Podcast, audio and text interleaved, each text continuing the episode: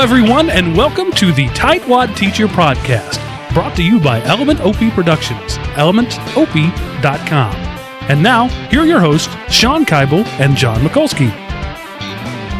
All right, so this is the uh, first episode of a new show in our network, and uh, if you, hopefully, I imagine during this first show that you're going to probably uh, maybe be a listener of one of our other shows, and uh, so you're you're familiar with the network.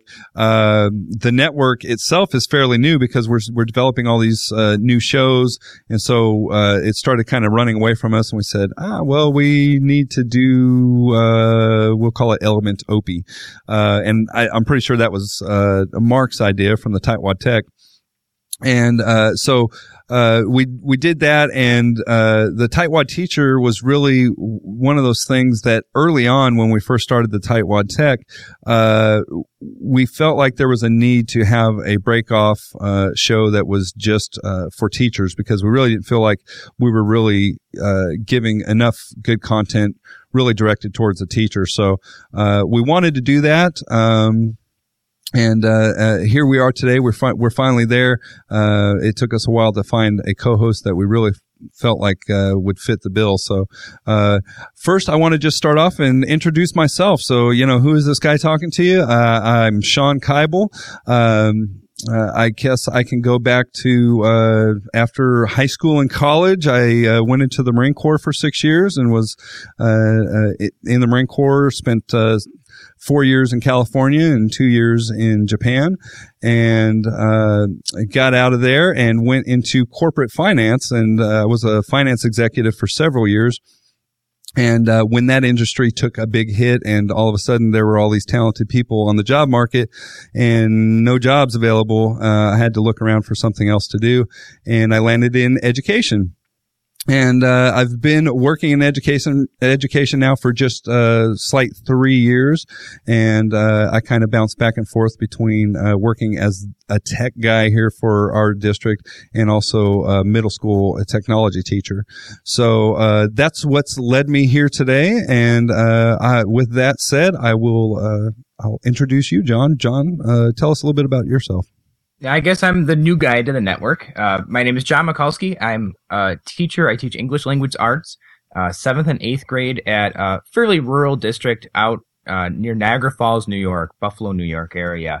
Uh, I've been there for eight years now, and it's actually a, a, great school. It's the only school I've ever taught at. I, I got lucky enough to get a job right out of college um, as an undergrad, and, and that just doesn't happen anymore with the political climate. But I was really fortunate at the time, and it's a, a great district uh, when it comes to curriculum and technology, and just the freedom to to kind of explore where I think it's best to go. Um, and I certainly take advantage of that. Uh, and also, just recently, I started teaching uh, at the college level. There's a a teacher university nearby, uh, and I'm part of the literacy master's program there, doing um, integrating technology into literacy. So it's been really neat for me to see the difference between. Uh, it's a new perspective to see the difference between 12 year olds and adults, and surprisingly, um, they're not all that different from each other. Uh, I'm learning that now. right. You know, it, it's funny, and I think uh, our guest today is gonna is, is, gonna touch on this a little bit, but. Um, it just doesn't really matter what age you are. You the whole lecture format to me seems to be kind of dying, you know? Oh, yeah. Uh, and I started off my first class this semester by saying I'm used to standing in front of a bunch of 12 year olds. So um, I've kind of taken on some of their traits. And, and if I have to talk for more than five minutes at a time, I'm going to go crazy. So um, myself included, you know, I, I think it's easier to, to come down to their level than to try to pull you up or pull them up to you sometimes. Right, right.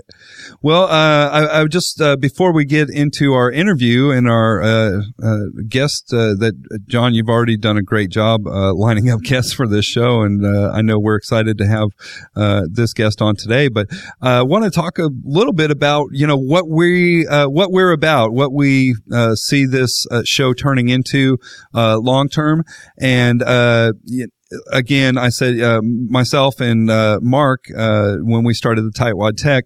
Uh, early on, we had an idea for the Tightwad teacher. We thought that uh, it was something that needed to happen because we were really touching the tech side uh, very well, and it seemed like you know, educational technology people, and we're talking about the geeks that, you know, make all the computers work and, uh, set up the network and all that kind of stuff.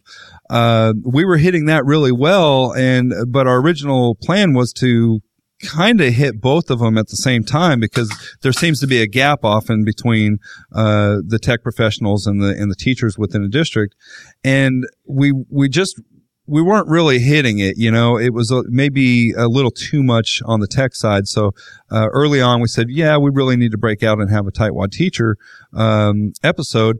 Uh, problem is, we didn't have the right person to co-host the show. And uh, we had several teachers on that show over the course of the last uh, little bit over a year now.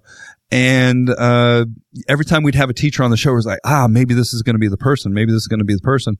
And then we'd get done with the interview and we're like, eh, not really it. Uh, because, you know, in addition to having uh, a lot of great information to share, you kind of have to be a little dynamic, right? You got to be somewhat fun to listen to.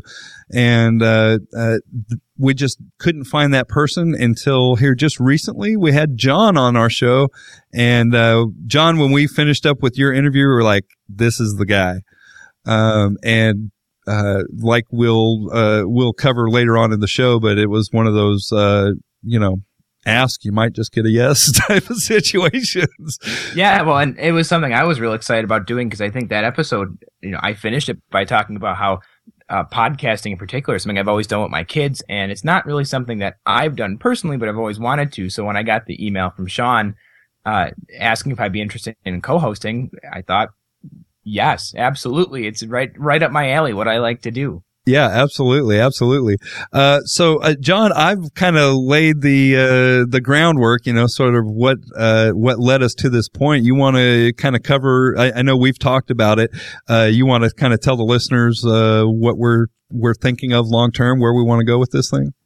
Oh, sure. Well, let me start personally with myself, and I think actually, if I if I really wanted to accurately describe it, um, I drag my wife in from the other room and have her explain how um, I get very excited about ideas and I get very excited about sharing ideas. And the poor soul, she's the one that usually has to hear them. So for anyone to give me an outlet to do that and to have an audience that would be willing to listen, I think that's amazing. And, and that's where my long term goal is going is um, really to be able to connect with as many people as I can and, and to have as many people connect with us and, and really come up with a community of of people who find the things that we talk about relevant. That's my personal goal.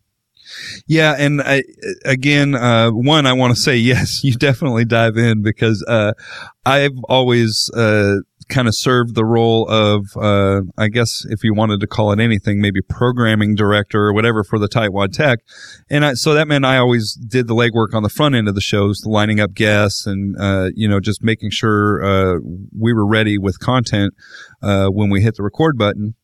And, uh, uh, so I did all of that. And I got to tell you, uh, after doing it a year, uh, John jumps in and like uh, after a few weeks, uh, he's got me beat. So I, I jump first and check how shallow the water is after. Sometimes it doesn't work out for me. Yeah. It, well, I got to tell you, it's, it's been great. And, uh and I think you really hit the nail on the head with this first guest because, um, it, it, it's what we're all about, right? I mean, uh, Shelly Terrell is uh, known for, uh, you know, personal learning, uh, what is it? Personal learning networks and, uh, just professional development and all, all of those, uh, kind of key phrases that you hear out there.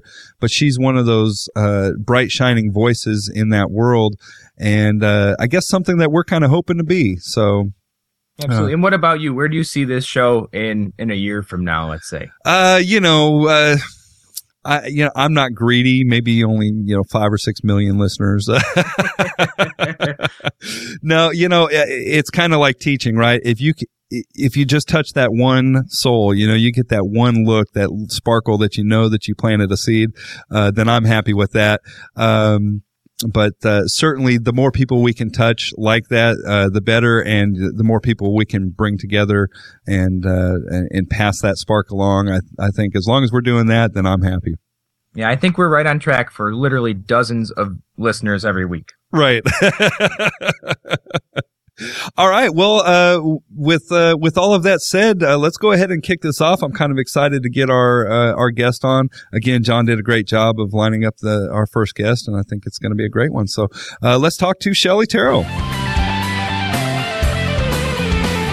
Shelly, I'm just going to ask you to introduce yourself to our listeners and uh, tell us a little bit about yourself.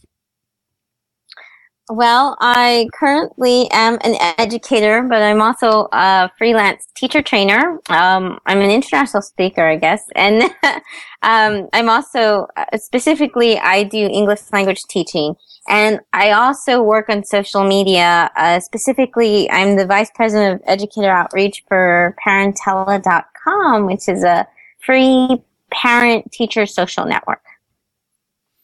All right, and you uh, you got your your your beginnings really in uh, teaching uh, ESL. Is that correct? Yes, that's correct. And I've been doing that for about fifteen, a little over fifteen years. I've been working as an educator. All right. Now I know that you had been teaching in Germany, and now you're back in Texas. Did you start in Texas, or or did you were you always teaching over in Germany? And what, what's the difference between the two of those two? Since we're talking about it, that's a great question. Actually, I've taught in Germany, in Greece, and I teach online as well. And I did begin in Texas and I began teaching border students from over 12 different countries who spoke, well, over 12 different languages. And this was in a high school situation where it was a high school and a college. So they were able to have this program uh, specifically. And so there was over 70 English language learners. And so that's how I began in Texas. And the way I got it was because I spoke Spanish and some of the parents were from Mexico and they couldn't really t- speak with the parents when they were registering and things like that. So even though my background was in English, they, the actual language and literature, they asked me, a friend of mine, if I would step in and help them out. and it became long term.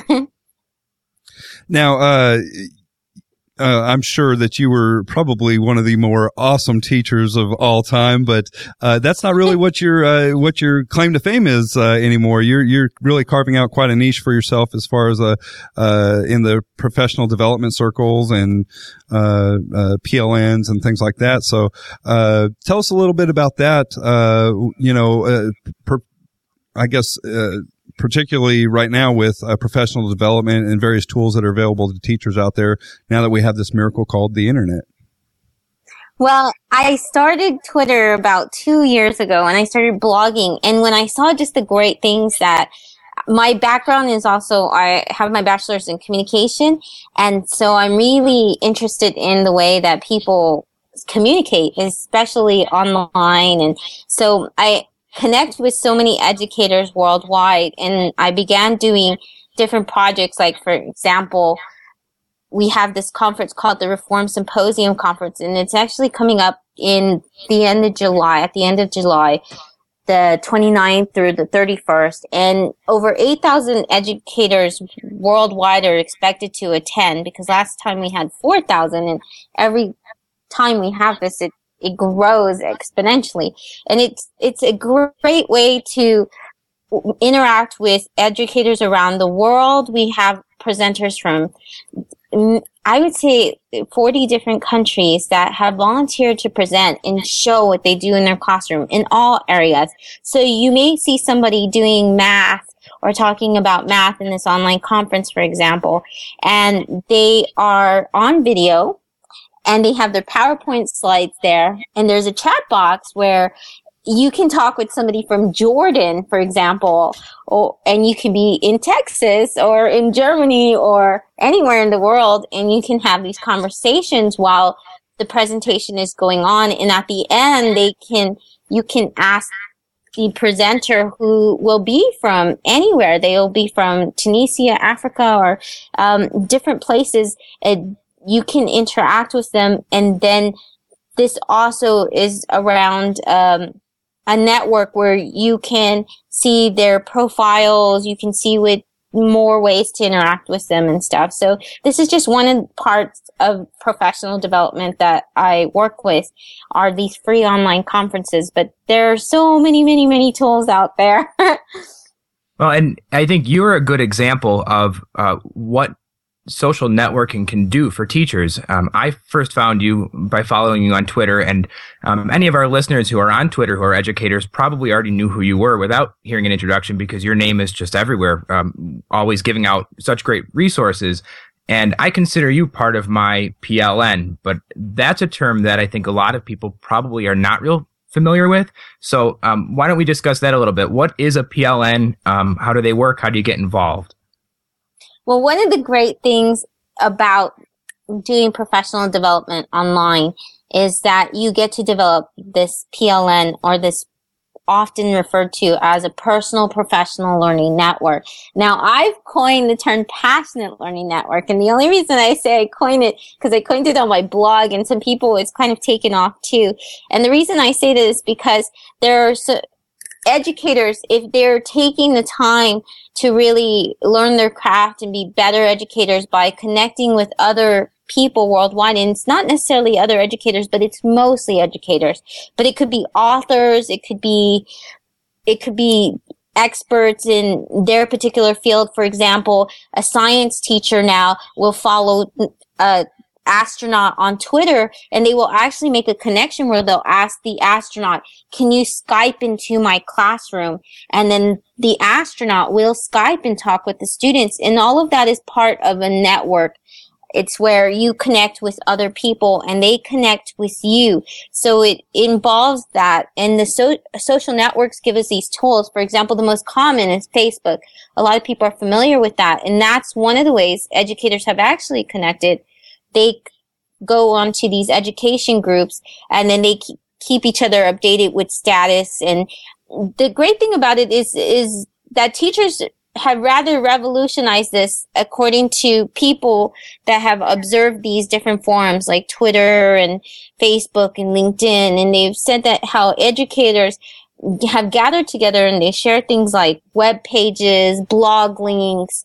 They share lessons and the fantastic part is somebody that's in India who needs some help, who's not used to having this type of professional development in their location. Because I've actually talked with teachers who will walk two hours to an internet cafe. And I mean walk because they don't have the utensils and they have found this online educator network and they connect because they want this, these tools and this type of training and they can use whatever a teacher in, for example, the U.S. will share a lesson that they share, and they will they can apply it right then um, and there, or the next day they can carry it into their classroom. So it's it's just really fantastic the things that can happen. And so all of these people, everyone that we choose to connect with, uh, specifically online, depending if it's Skype or Twitter, or Facebook or webinars, then these are part of our personal professional learning network. But the great thing about it is that we often meet people who also come into the picture and they kind of say, Hey, I noticed you talked to my friend John here. And so I can help you with an answer to a question or something that you need. And so often sometimes, most of the time we get to choose, but sometimes we just meet people that way and they choose us. And so the great thing about online networks is you can decide not to be connected if it becomes a problem, but often it just becomes we add more and more and more people. Yeah, I mean, so social networking in general really does shrink the world. Uh, and a good example, right before we started the interview, Shelly and I were talking, and one of the links that she put on her blog recently is from um, a man who lives literally a half a mile from my house. So, and that's something where I never made that connection. He never made that connection. But because we're all part of that PLN, we're all part of that social network online. Um, it connects us all, and it really shows that everything we're doing is, uh, you know, fundamentally on the right track and and uh, beneficial. Uh, and you know, I'm kind of curious, uh, Shelly. Uh, you know, we talk about Facebook and Twitter, and I think a lot of people have uh, they struggle with the use of those tools, uh, especially if they're they're kind of new to that medium. But uh, I even you know I've been a long time user of both, and I still struggle because you know you you have a private life and you have a public life and a professional life, and so you have all of these different hats you wear, so to speak. And it seems like people really struggle with that. So uh, obviously, uh, it seems like people more often will use Facebook for their uh, their private life and their family and friends and things like that, and then Twitter uh, tends more often to be uh, based in the professional world. Um, uh, do you use both of those across both of those those boundaries, or how do you manage that? Actually, I do, and part of my communication background is uh, that studying this type of communication. And people they tend to yes they want to know you professionally but it's it's the personal uh, that they understand about you that really makes that connection. So for example if i know that uh, most of the time you'll start learning things about the people that you communicate with because it just happens to be part of communication. And the great thing about it is very humanizing.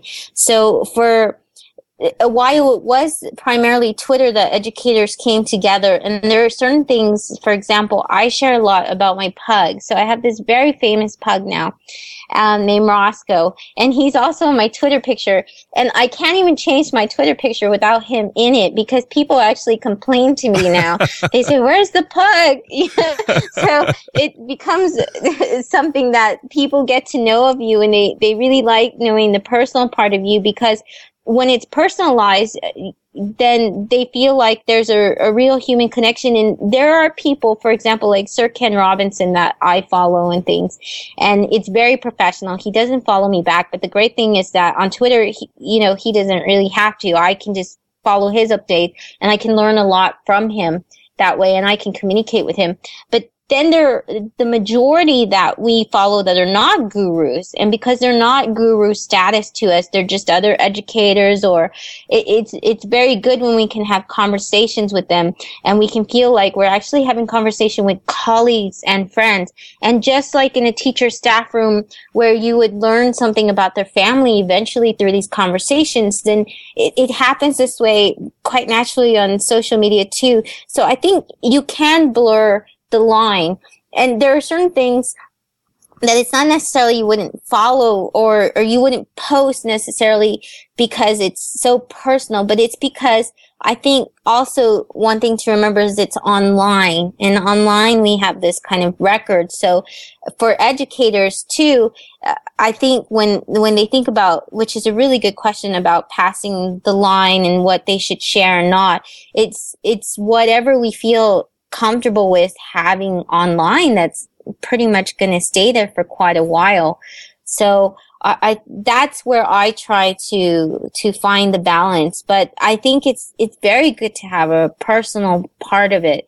And Facebook, it did start off as not being too education oriented, but then they started making these great tools like these groups, and you can share documents now. You can share uh, you can have chat, private chats for the group. You can create events. So it makes it a great forum to where there are many educators who will actually go on and they go in these Facebook groups and they're able to share a lot of professional development. Well, and speaking of professional development, a lot of times people, especially those who aren't familiar with what's going on right now online with these things, they think of the two day workshop where teachers go into a room, they're taught one specific skill and then sent off into the world, hopefully to use that skill. And professional development has really expanded beyond that now because of these, these tools. So maybe you could talk a little bit about, um, how that happens on Twitter, specifically with hashtags and those kinds of things. Yes, uh, it's very interactive and it's a multimedia experience. And so one of the ways is through Twitter. And one, there's tens and thousands of educators who gather daily on Twitter. And there's actually probably quite more. And they do this for professional development. And it's worldwide and it's a great medium to do this because it's only 140 characters. And so on Twitter, educators have sh- sort of, like I said, revolutionized this is what other places have said like Mashable and Read Write Web and things. And one of the reasons is because with Twitter, you don't have to friend them or anything. It, it's very open unless you make it private. Um, you can choose to make it private to where nobody sees your tweets, but the majority of people do have it open in public. So you can follow them and they don't have to necessarily in- follow you, like I said with Sir Ken Robinson, or even somebody, you know, famous that you just want to know the NASA, for example, astronaut. So we can see everything that he does when he's in space, but he doesn't necessarily follow us back and see what we do in our classroom. But the great thing is that he can still be part of our network and we can still communicate. We can just put the at sign and we can ask questions. And Sir Ken Robinson, even though he doesn't follow me, for example, he will get in these discussions, these hashtag discussions. He has done this before and answer educational questions. And he's been very open about having discussions and even a bit of a debate. So it's really fantastic. So the way we do this, a hashtag is basically any type of word that somebody types on Twitter with a number sign. And it could even be like an abbreviation. For example, for the Reform Symposium, the online conference, our hashtag is RSCon3. And we created that. We made it up. A person has the ability to just make up these hashtags basically because they can take any kind of word and put a number sign and it becomes a clickable link. And when you click on that word, then you see everyone who on Twitter who has used that in their conversation. They just put that somewhere in their 140 characters.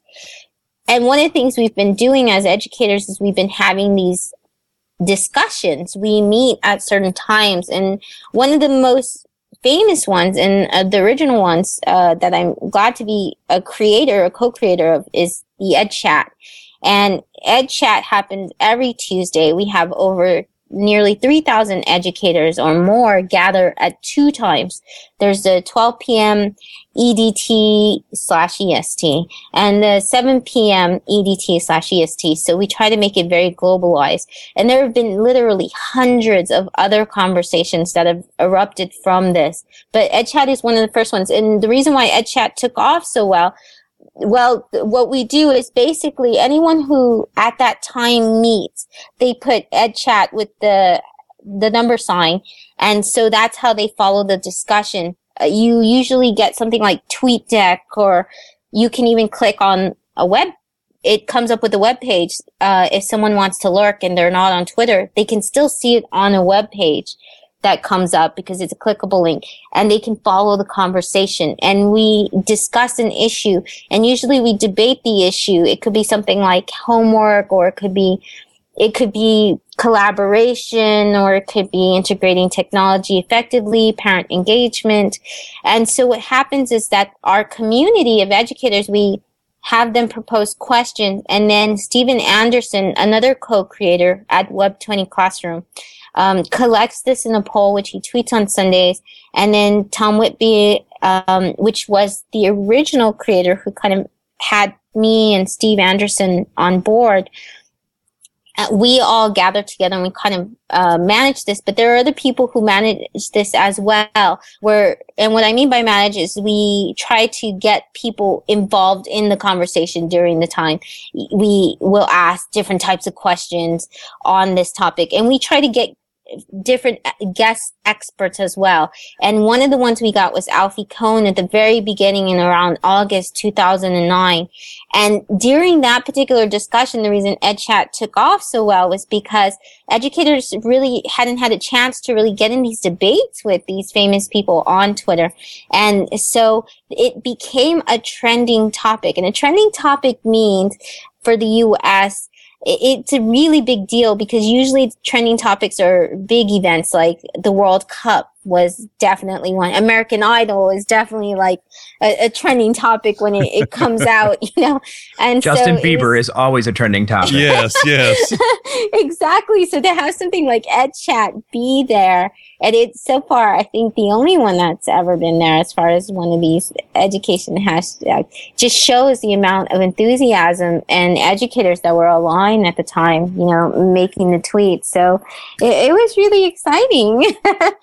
well, and one of the things that you mentioned, I just want to stress for people who are listening who aren't real familiar with Twitter or can't see past Twitter as just being another place to find out um, what Justin Bieber is having for lunch, you don't need an account to follow these hashtags. Isn't that right? Yes, you don't. You just have to, uh, you can even go to search.twitter.com, put in the number sign, EdChat, and you'll see all the conversations that even take place today because actually, even though we have the scheduled chat, people chat, use it as a chat every single day where they discuss issues specifically education related.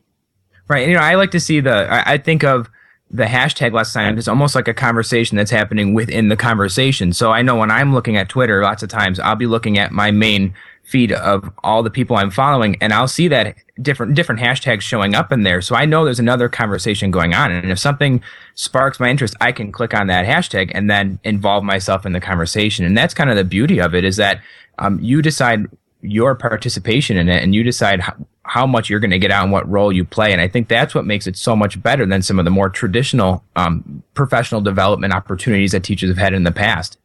Yeah, exactly. And the other good thing that you pointed out was that th- there are many different types of hashtags. So there is one, for example, kindergarten teachers called Kinder Chat. There's one for math teachers called Math Chat. There's even one where uh, that Parentella has done, which is we have a PT chat, which is parent teacher chat, and we have parents and teachers who gather who discuss issues as well. And a great person to follow to figure out all of these is Cybraryman One, but for any educator out there, they can pretty much find a hashtag for anything they're interested in.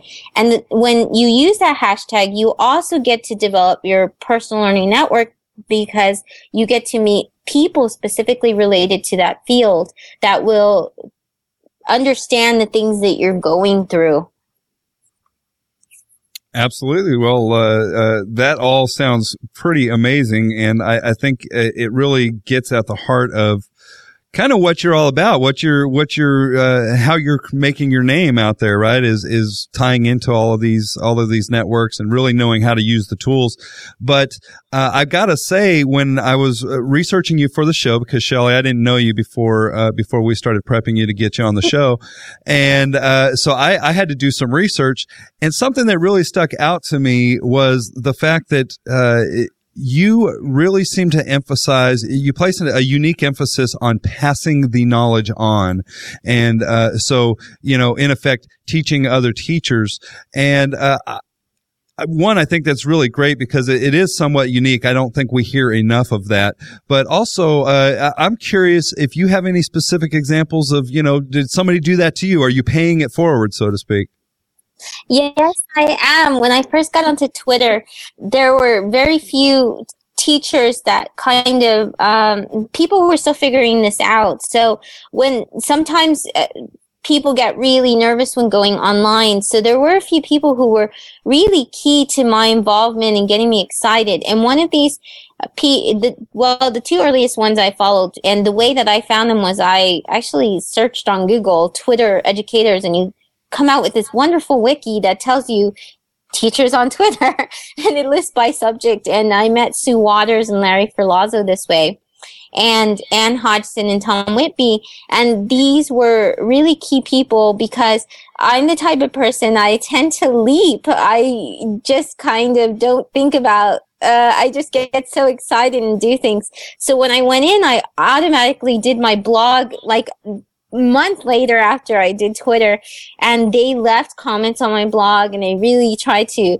encourage other people to, to, to comment on the blog and get involved because I was trying all these interactive stuff and they were just fantastic and I would see the way that they would communicate with people and they would help people and Sue Waters is one of the great people who really just she she helps with any she's like called the EduBlog Queen. So she really understands blogs and technology and pretty much anything. She's just so fantastic with her knowledge and she runs a great blog, but she's always there to help with any kind of question that any teacher has. She'll walk them through it. And speaking of blogs, uh, you have one, and we'll talk about that in just a minute. But uh, one of the big things that are on there right now, you have the 30 Goals Challenge for ed- educators, and I took a look at that, and it's pretty uh, amazing, especially the amount of uh, people who have participated already. Could you talk a little bit about that? Sure. The well, there are two editions because this is the second year of the 30 Goals Challenge.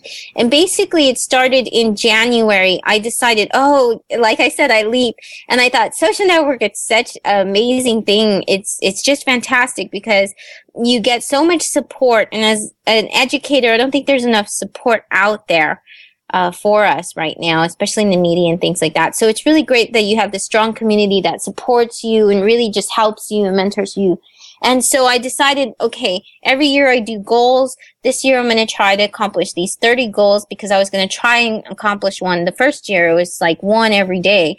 And these were going to be short term goals related to education to make me better as an educator. Well, I asked other people on my blog if they would join, and then we decided to have the hashtag 30 goals on Twitter. And then we had a Facebook group that uh, Lisa Dabbs teaching with Soul helps newest, which is um, facebook.com 30 goals. And so over 5,000 educators actually decided to join. I thought maybe eight if I was lucky, but over 5,000 joined and it's been phenomenal. We each uh, talk about the goals and there's different types of goals. For example, there's one that says um, ask, perhaps you'll receive. And the short term goal is basically ask a question that day, which is something you can do, but you know, a lot of us don't ask other teachers in our actual location in the schoolroom, you know, for some kind of question. So it, it kind of is the there are these kind of like small term things that will lead us into a long term habit of asking. Uh, so for example, and then we blog about it or we talk about that experience on Twitter or we, you know, talk in the Facebook group. And so another one that I really enjoy that a lot of them, a lot of teachers enjoyed was give students train. And this one is a little bit much, much more of a challenge than ask perhaps you'll receive because this one, you take one class period and you let your students completely run an entire class period. And I remember that there was um, Kevin Kreutz, who's a principal, and he decided, okay, this is really crazy, but I'm going to jump out of my comfort zone. And he wrote this post and we all kind of chatted about it we, by leaving comments and we have like long term, you know, long discussions as well. But he talked about where he just let his students completely, um, run the class period. They made the decisions. It was basically, what do you want to do? And something really great came out of it. And he decided, okay, I'm going to practice this more often.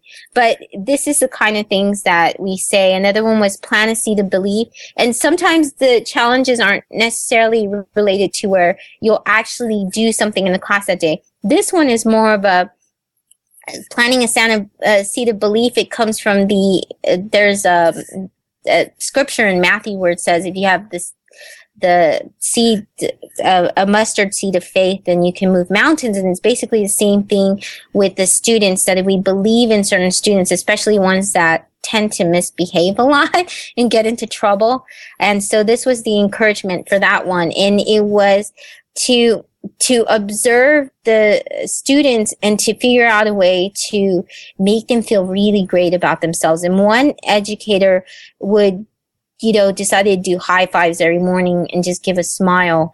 And it, there was one educator that I, this was based off a, a goal that I learned in a professional development where the teacher, he started giving high fives and there was actually a student who was contemplating committing suicide that day and who totally just changed their mind and stuff and told the teacher, Hey, because you smiled and you just kind of, you know, interacted with me and I saw that, you know, you cared. I thought, you know, um, I'll, I'll go ahead and I'll change my mind. So it, some of these things are just really kind of powerful.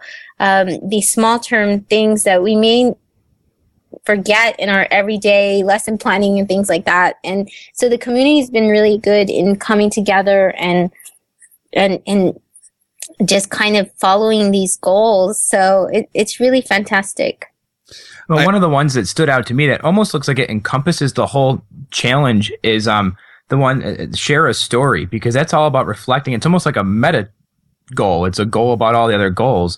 Um, you write that it's to share a story either by video or blog post or podcast um, about one of the goals you've achieved. And that, to me, as a teacher, is so important because the idea of reflecting is so big uh, for educators. And lots of times that's the part that gets forgotten because you're being pushed around by deadlines and time and, and those kinds of other outside forces. So I thought that was a really good one. And that one shows up almost repeatedly in all the other goals. So I thought that really, uh, really is a good one to, to emphasize. Oh, thank you. And it, that one has been really fantastic. We actually had students come and join the series. This uh, this time we we do something different each time, and we try to add some other part of social media. And this time we added video blogs.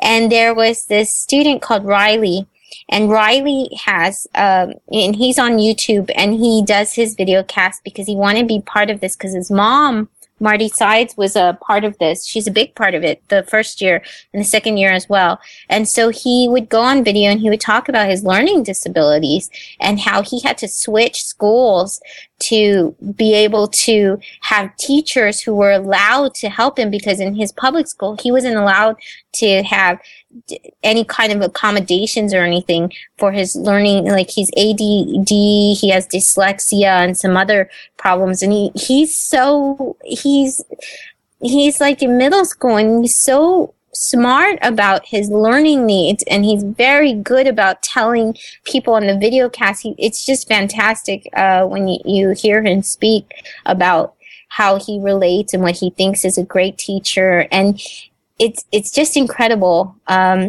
when you know they share their stories. So this was one of the things that Riley did too, and and he really made that goal really fun, a, a, great learning experience for us all. I gotta I gotta jump in there and uh, kind of relate my my own experience, and it really goes right back to uh, uh, the first one that you talked about, the uh, ask perhaps you'll receive. And uh, one that's impacted my life uh, in you know just uh, directly and, and, we do uh, several shows. You know we obviously have this show as part of our network. But uh, when we started recording podcasts it just kind of we we were looking for guests. And we didn't know what we were really doing. And so we started looking for well who are we going to have on a guest? And we really on as a guest. And we really thought kind of small potatoes because that's where our mind was. And then uh, I started thinking, well, you know, it doesn't hurt to ask. And so we started asking, you know, these uh, uh, published authors and uh, CEOs and executives from these huge companies that we just thought, there's no way these guys are going to ever say yes, right? And it was shocking how often we did get a yes. And uh, yes.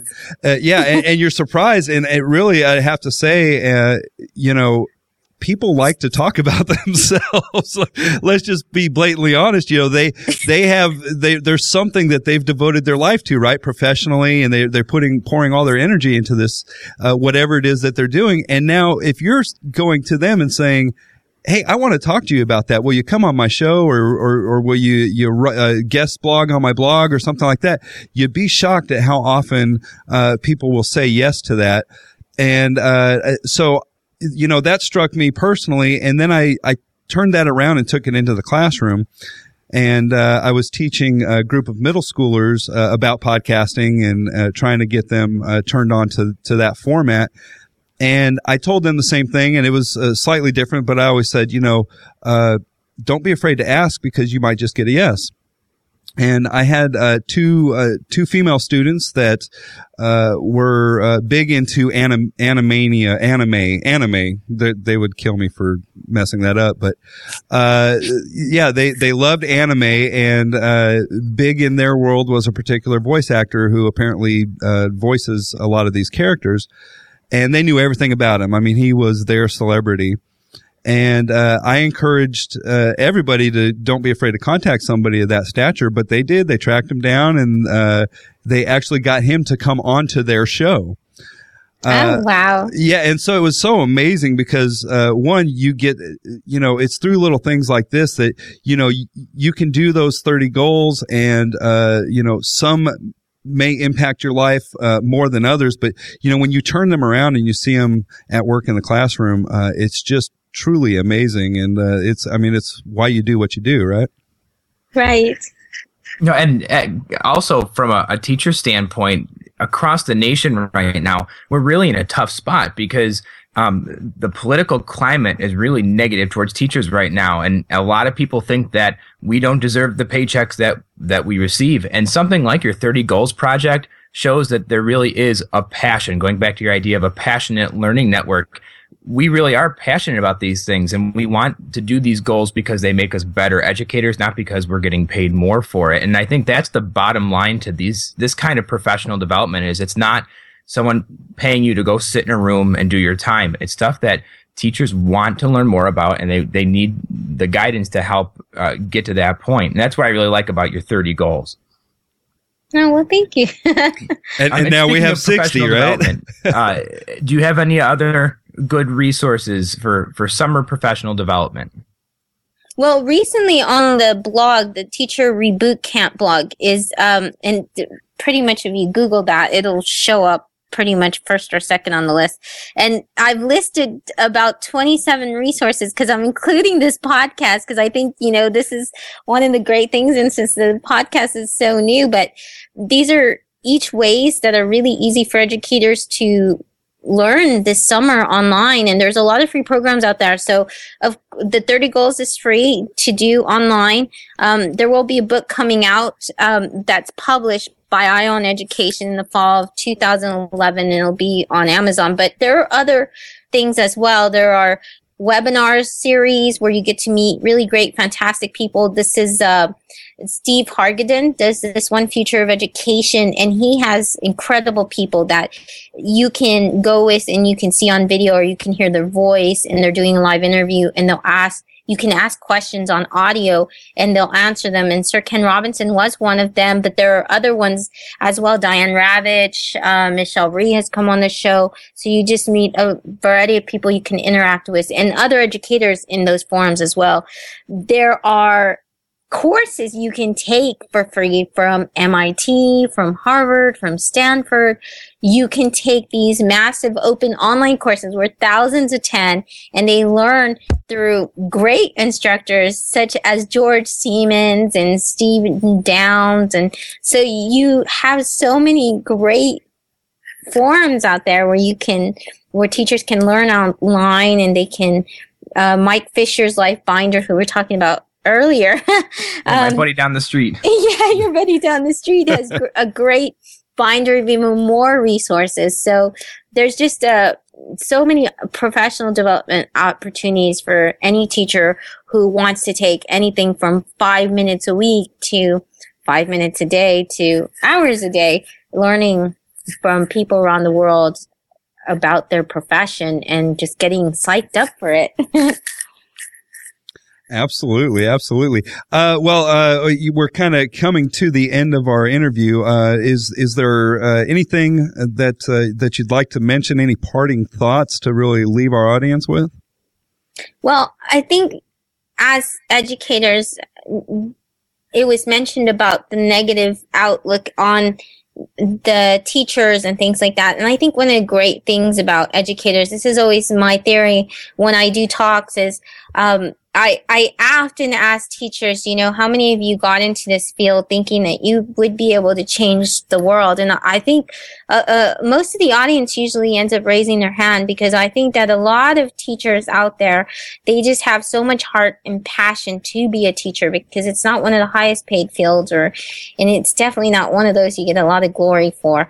But these online professional development, it's not one of these things where it's, it's so you can better yourself because, you know, the nation needs you to or anything like that. It's because the teachers on there do it because they really just love what they do. And so getting with people who are so passionate about teaching and who love what they do, it, it takes out all the negativity within the teaching field right now. It really shows you that, and then seeing what happens in their classroom because you see, you see videos of what they do, the lesson plans, you just see things like the, um, you hear the stories about the students who got somebody famous, you know, to be on their podcast and just their glowing faces and how you, you, we're making a difference worldwide with students who would have never been able to have these opportunities if we hadn't been in their lives probably. And so it's just so empowers,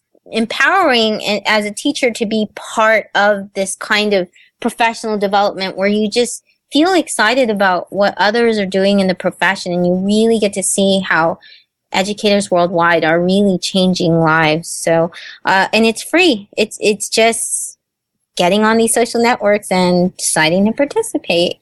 Just dive right in. All right. Well, uh, Shelly, uh, it's been a great talk. Uh, we, we definitely have to talk to you again. I know you've got so much going on that, uh, we probably could have a different conversation, uh, every week. Um, uh, I definitely want to urge the listeners, to check out Shelly's blog. We've got the teacherbootcamp.edublogs.org. And, we want to say that is the teacher reboot camp. So, you, you went through a name change recently and we want to make sure that, people, understand that, but it is teacher boot camp edublogs.org. Uh, she's got the 30 goals challenge for educators and the uh, second edition now. Uh, so definitely check that out and you can get that there and, uh, follow her at Shell Terrell. That, so is that right? Shelly, S-H-E-L-L T-E-R-R-E-L-L. Is that, that's correct? Uh, uh, yes. Twitter handle? correct. Okay, so at Shell Terrell, and uh, uh, you can also uh, check out uh, her professional website, or I guess the, the company that you're uh, working for now, parentella.com, and that's P A R E N T E L L A dot com. all right. Well, any, anything else, Cheryl, before we let you go? No, it was great talking with you guys. Thank you so much for inviting me, and I'll be excited to listen to more people on the podcast. Absolutely. Right, and of course, we'll be seeing you every Tuesdays on uh, on EdChat as well. Yes. All right, so that was Shelly Terrell, and uh, teacher extraordinaire, and uh, also educator of educators. So, uh, uh, what a wonderful lady to talk to, right, John? Uh, she just had so much to talk about. We uh, we could probably have her on for three consecutive episodes and and still not cover all of the, the bases that she's so well versed in. Yeah, I think uh, you know we, we, might have to apologize to all the Shelly Terrell fans out there because uh, uh, I just I couldn't get enough of her. Right? She's just she's got an infectious uh, attitude, and um, uh, you know it's like you can uh, you can hear the smile. You know, I always tell you when you're talking on the phone or on or on the radio, so to speak. you know, you should make it sound like you're talking with a smile.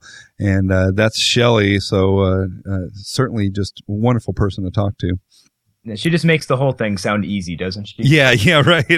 I, I know. I'm sitting there going, I wish we all had her energy. oh, I know. Like, you know, I was thinking, I, I, work with teachers at, at my school who still have a hard time figuring out how to check their email, and and then we get to this whole new level, and I just think, how long until we can all be at Shelly's spot? You know? yeah, yeah, and, and it's really exciting to think think of that because you know there there is that end goal, and some you know someday uh, we will all be there. And of course, there will be some place further to go beyond that, yep. but it, we it, can never catch that carrot. Right. You never can. You know, I was watching a, uh, uh, oh, I, I, subscribed to Netflix and I was watching a documentary and it was on, uh, Ray Kurzweil. And, uh, if you don't know who Ray Kurzweil is, he, uh, he's basically an inventor and, uh, he's done all these amazing things, but now he really is just kind of a, uh, he's known for predicting the future, so to speak. So he looks at technological trends and he can say 10 years from now, we're going to be doing X, Y, and Z. And, uh, he's been amazingly accurate. And, uh, so you watch that documentary and it's almost scary because he talks about the exponential growth of technology and what it's doing in our lives. And I'm thinking, uh, we're having a hard enough time, you know, keeping up right, right, now. now yeah. Right. I, I don't need exponential growth. I need like a pause button. So, uh, but with that in mind, uh, weekly, we're going to offer up some things that, uh, hopefully will be helpful to all you teachers out there. Um, uh, certainly John's going to cover uh, a teacher tip each week, and uh, we'll make that a weekly segment. Um, I'll also offer up a, a tech tip. They may not be weekly, but uh, uh, I'll offer those up as well from time to time, and I certainly have one this week. So, uh, John, why don't you jump in and what's your teacher tip for the week? Sure. Well, knowing that most of the people listening to this when it comes out will be on summer break, I was trying to think of something that I could offer up that was going to be good for um, the teacher who wasn't necessarily in the classroom. So I was thinking about myself. And I know in the back of my room, I have my student book shelf with all the different titles that I, I have the, my students read or they can sign out and read on their own. And a lot of them uh, are real ratty because they're the popular titles, but there's also ones that have been sitting there for a long time that just aren't all that interesting to them anymore. Um, so I found a really cool website that lets you kind of recycle your books, and it's definitely Tightwad approved um, because it costs very, very little. The website is called Bookmooch. It's just bookmooch.com. And uh, basically, the way it works is that you go on and you create an account, and then you add books to your inventory. And your inventory are the books that you no longer want for whatever reason. Um, other people on the site can mooch those from you, and every time they mooch one, you get a credit, which you then can in turn go through the book mooch database and mooch a book from somebody else. So basically, what you're doing is trading books, trading books you no longer want for ones that could be in higher demand for you. And it only costs a few dollars because you can send these throughout the country uh, through media mail, and media mail I don't think I've ever had a book that cost me more than are no no more than three dollars. So it's a great way to um, recycle your books and rotate uh, the the materials that you have in class on a very very tight budget. And that's my teacher tech or teacher tip of the week. It, I, and that's an awesome one. And I, I don't know how, but I stumbled across that, uh, oh, a few months ago and just thought, what a great idea. Right. it's just, it's so cool. And there, you know, a lot of the, like the brand new books aren't on there, but um, books that were bestsellers even just two years ago are already on there. If you go on and you're looking for something like um, the Da Vinci Code, there's hundreds of copies of it on there because a lot of people bought like the the paperback pulp version of it and they read it once and it sat on their bookshelf for a long time. So it's a great way to catch up on some of those old books. But then again, like I said, also recycle some um, back into your classroom so that there's new books for the kids when they show up in September. Awesome. Awesome. All right. Well, I'm going to jump in with the tech tip and, uh, my tech tip is a very basic, uh, tip, but it's one that I, I so often see, at least here at my district, uh, I so often see, uh, just basically ignored. And, uh, now, uh, I guess I'll jump into it first and just say it's, it's keeping your computer up to date. And uh, what this means is, you know, so often in what's called the the system tray down there in the lower right corner of your of your monitor, you get these little things flashing at you, right, saying uh, Windows needs to update, or uh, or Flash needs to update, or Java, uh, and so you've got all these uh, things that are running on your computer that really need to update because basically the reason there's a need for an update is there's probably a security flaw that they've found. And uh, so when you ignore those, uh, all you do is over time you build up all of these vulnerabilities, and sure enough, uh, not you know before not too long, you end up getting some sort of an infection because uh, you know the bad guys out there have uh, exploited your machine through uh, some un- unupdated software. So I just want to throw that out there, and it it depends on uh, one. There's the OS update. So if you're one running Windows or Mac or something like that, uh, you always want to make sure that you're you're up to date and you've got all the latest updates that are available. Um, uh, uh, Adobe Reader, if that's installed on your machine, Flash, uh, your browsers, if you use Firefox or Internet Explorer or uh, Safari or whatever your browser of choice is, you always want to make sure that you're up to date on that. And um, uh, Java, uh, I think I've covered most of the main ones there, but these are things that you know. You know that they're on your computer, and I think what happens a lot of times is people will be a little afraid of clicking on things on their computer because they're really not sure what it is and uh, they don't want to get a virus. And uh, what ends up happening is when they don't apply these updates, it actually makes them more prone to getting a virus. So keep that in mind. Your, your OS you know, usually in the lower right, that's uh, with Windows, that's going to be Windows Update, uh, Adobe Reader, Flash, your browsers, and Java. If you can just remember those, you're going to make yourself uh, immensely more secure than uh, anybody else. Uh, depending on what district you work at, some districts uh, automate the process for all of that for you, so you don't even have to think about it. But if you're seeing those little indicators flashing at you, your district probably doesn't do that. Um, so uh, if you're not sure, you might want to talk to uh, one of the techs uh, in your district or at your campus, and they can explain to you a little more in detail as far as what you need there. but also keep this in mind for your home computers and I can't tell you how many times throughout the year I have teachers contact me and ask me to uh, fix their computer, which ultimately means they got infected with some virus. And uh, more often than not, that's the case as I look, and the computer hasn't been updated in two years, and um, it's just a miracle that it's worked that long. So, uh, so everybody out there, update your computer uh, regularly, and uh, that's my tip, tech tip. So. Uh, all right, John. Uh, as I often say uh, when wrapping up our shows, that was a great show. Great first show. Great first show. Yeah. Uh, well, uh, this is the time when we're going to wrap it up. Uh, we want to uh, make sure and let everybody out there know uh, the various ways that you can contact us. And, uh, you know, as part of our network, we're sort of consolidating things under one entity. So Uh, I'll familiarize you with that right now, which is elementop.com. And that's uh, just like the periodic table of elements uh, and the word opie. So element opie, opie as in like Andy Taylor.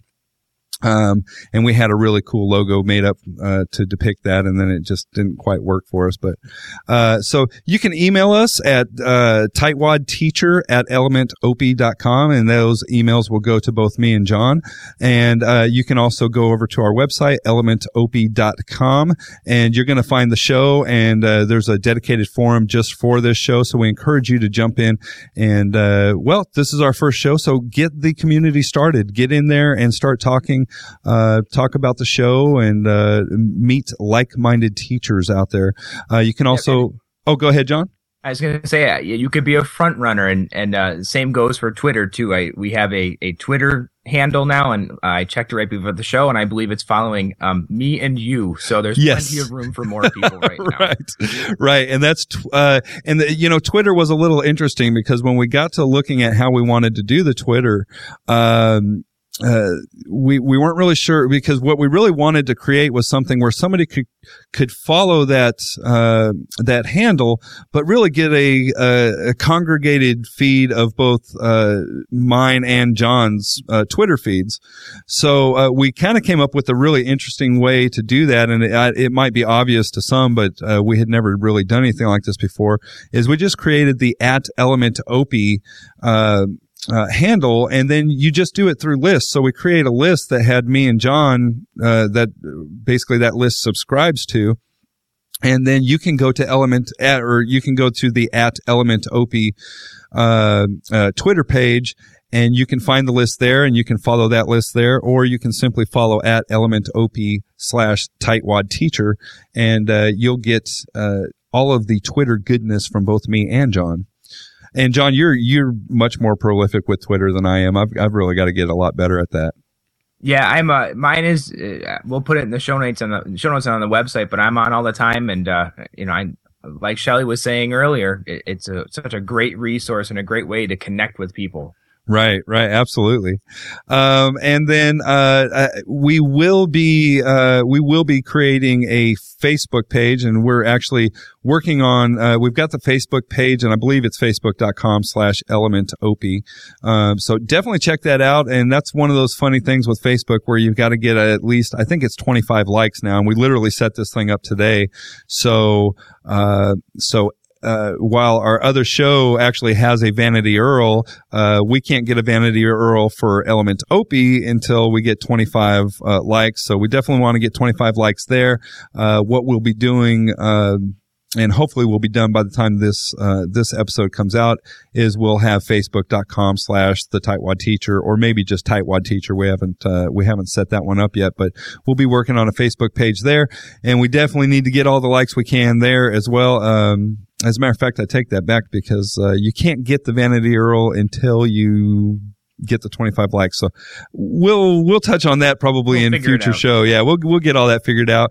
Uh, we also have a central phone line that's 530 frugal F R U G A L.